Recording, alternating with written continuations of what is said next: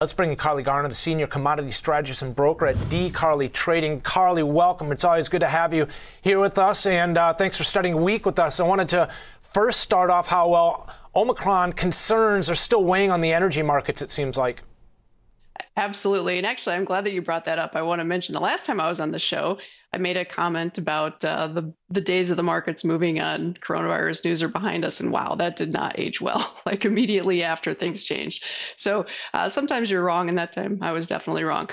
That said, I think uh, the nice thing about the energies is I think we've wiped out speculators almost on both sides of the market. And so from here, I think we can focus a little more on fundamentals as opposed to momentum and chasing prices and that sort of thing. So I'm hoping that we get a little bit of consolidation here. Uh, in oil, my magic number is 72. If we close above 72, it puts the bulls back in control. And I think that we do get some FOMO trading, uh, pushing us into the high 70s, low 80s.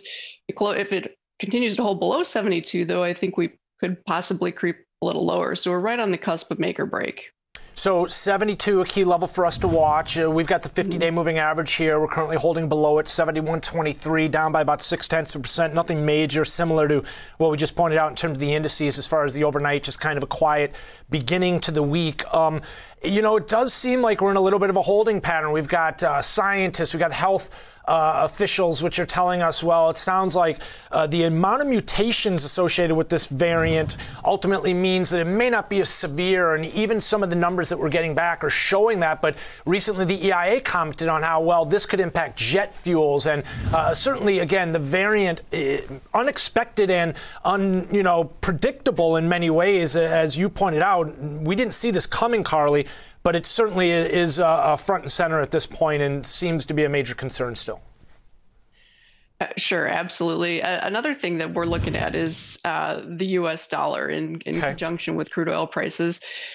I, it is somewhat of an unpopular opinion, but I think the dollar is probably putting in some sort of a high over the last several years. Five, six years, we've seen a, a strong tendency for the currency markets to reverse around this time of year. We we generally have a Fed meeting to close out the year, and we uh, are we are coming up against the December futures expiration, and something between those two events generally shifts things the other way. So we, we think that that's something to look for in the next couple of weeks, and that will impact commodity prices, especially crude.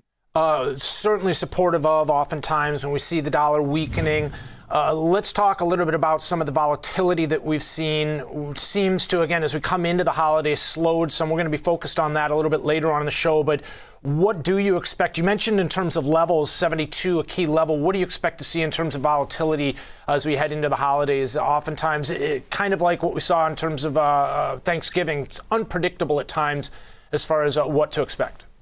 Right. This time of year is really tricky. The volume slows down. People are doing other things. They're enjoying the time uh, with their family, hopefully. And so you tend to get one of two things. You either get really quiet, dead markets, or you get the opposite. And over Thanksgiving in, in oil, we saw obviously the opposite. Uh, again, I think that we've probably cleared out a lot of the speculators. A lot of times when you see really big sudden moves like that, what happens is a lot of specs kind of pull to the sidelines, lick their wounds, uh, wait to see what happens. And so I think that's probably what we we're going to see in oil. With that said, I think the volatility actually declines from here over the next couple of weeks. Um, it looks like we're getting some comments from OPEC across the wire. I know this was expected today, their uh, monthly report, I think it is. Uh, did you see any of that yet, Carly? I know that, uh, well, it seems like it just came out, but basically, it looked like OPEC said that, uh, well, it seems like they're going to uh, raise their world demand forecast. I didn't see those comments, but it feels to me that uh, we're getting a little bit of uh, Jedi mind tricks from both sides. Like the uh, on one side of the coin, we've got uh, countries tapping into the SPR, which is more of a symbolic gesture as opposed to something that changes things fundamentally. And then on the other side, we have OPEC toeing the line. So uh, hopefully between those two forces, we get a little bit of stability here so that uh, the market can just go through the price discovery um, method. And like I said, 72 is really going to be key. Honestly, we could see uh, $80 oil or $50 oil, depending on what we do with this.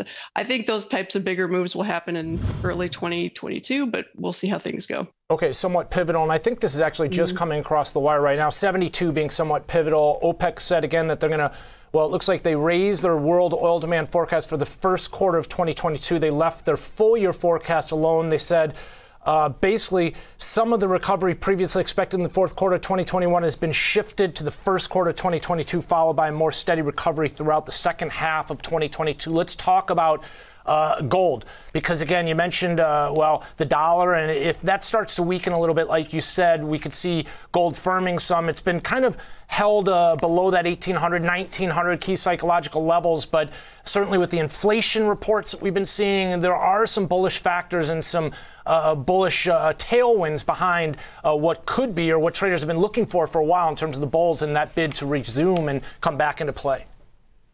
I'm glad that you brought that up. I I feel like a couple things to mention. The relationship between the U.S. dollar and most commodities mm-hmm. have been off of off kilter lately. For example, uh, the dollar and crude oil and the grains have been positively correlated. Normally, they're negatively correlated, but when it comes to gold and silver, the negative correlation is still there. So I do think that uh, if if the dollar tops out, it's really going to be extremely supportive, maybe even um, extremely bullish for gold and silver. Also, sentiment readings are really, really low on the metals.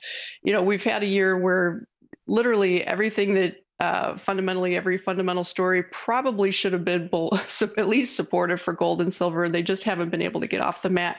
So it feels to me like their uh, speculators are throwing in the towel. Their their sentiment is really low.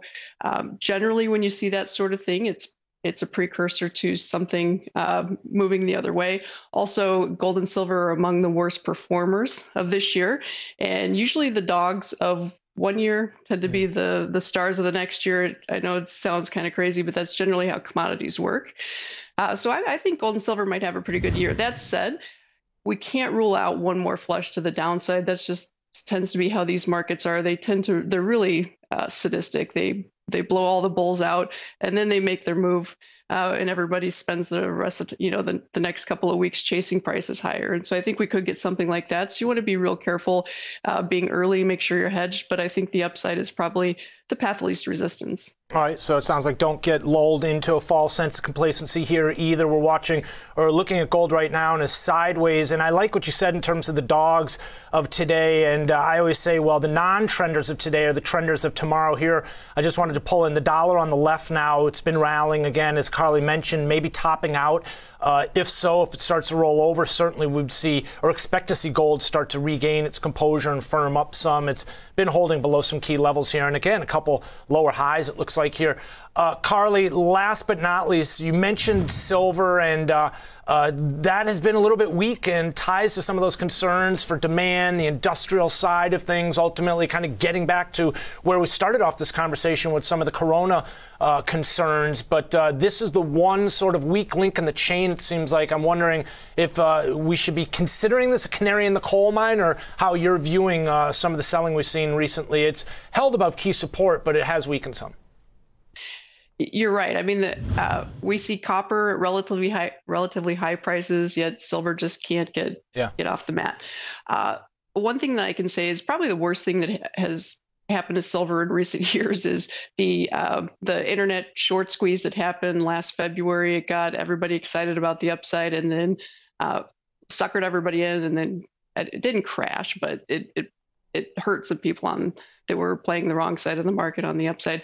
So with that said, I think that we really are just um, to a situation where we've probably the last seller is probably um, hitting the sell button and we're probably getting mm. pretty close to a low. That said, I mean, silver's again one of those markets that's um, picking a bottom is really tough. So I think somewhere between about 20 to 21 is really heavy support. If you do happen to see prices in there, that's a place to maybe consider getting bullish or maybe even aggressively bullish. I like that. Uh, we're looking at the chart here right now. We talk about the lower extreme. Oftentimes, again, if we do find support here, uh, this is the opportunity to kind of take advantage of uh, cheaper prices. If you think that we will see, again, uh, 26, 27 at some point back above the 50 day moving average, we talk about these areas of consolidation and how, if that holds, yes, uh, we will be looking at that level uh, closely, Carly. And thanks for joining us this morning. We'll also keep an eye on the levels in crude you mentioned, and uh, certainly 72 does seem to be pivotal right now. Uh, and also, uh, Carly, always a pleasure to have you starting your week with us and uh, talking commodities. Carly Garner is the senior commodity strategist and broker at DeCarley Trading.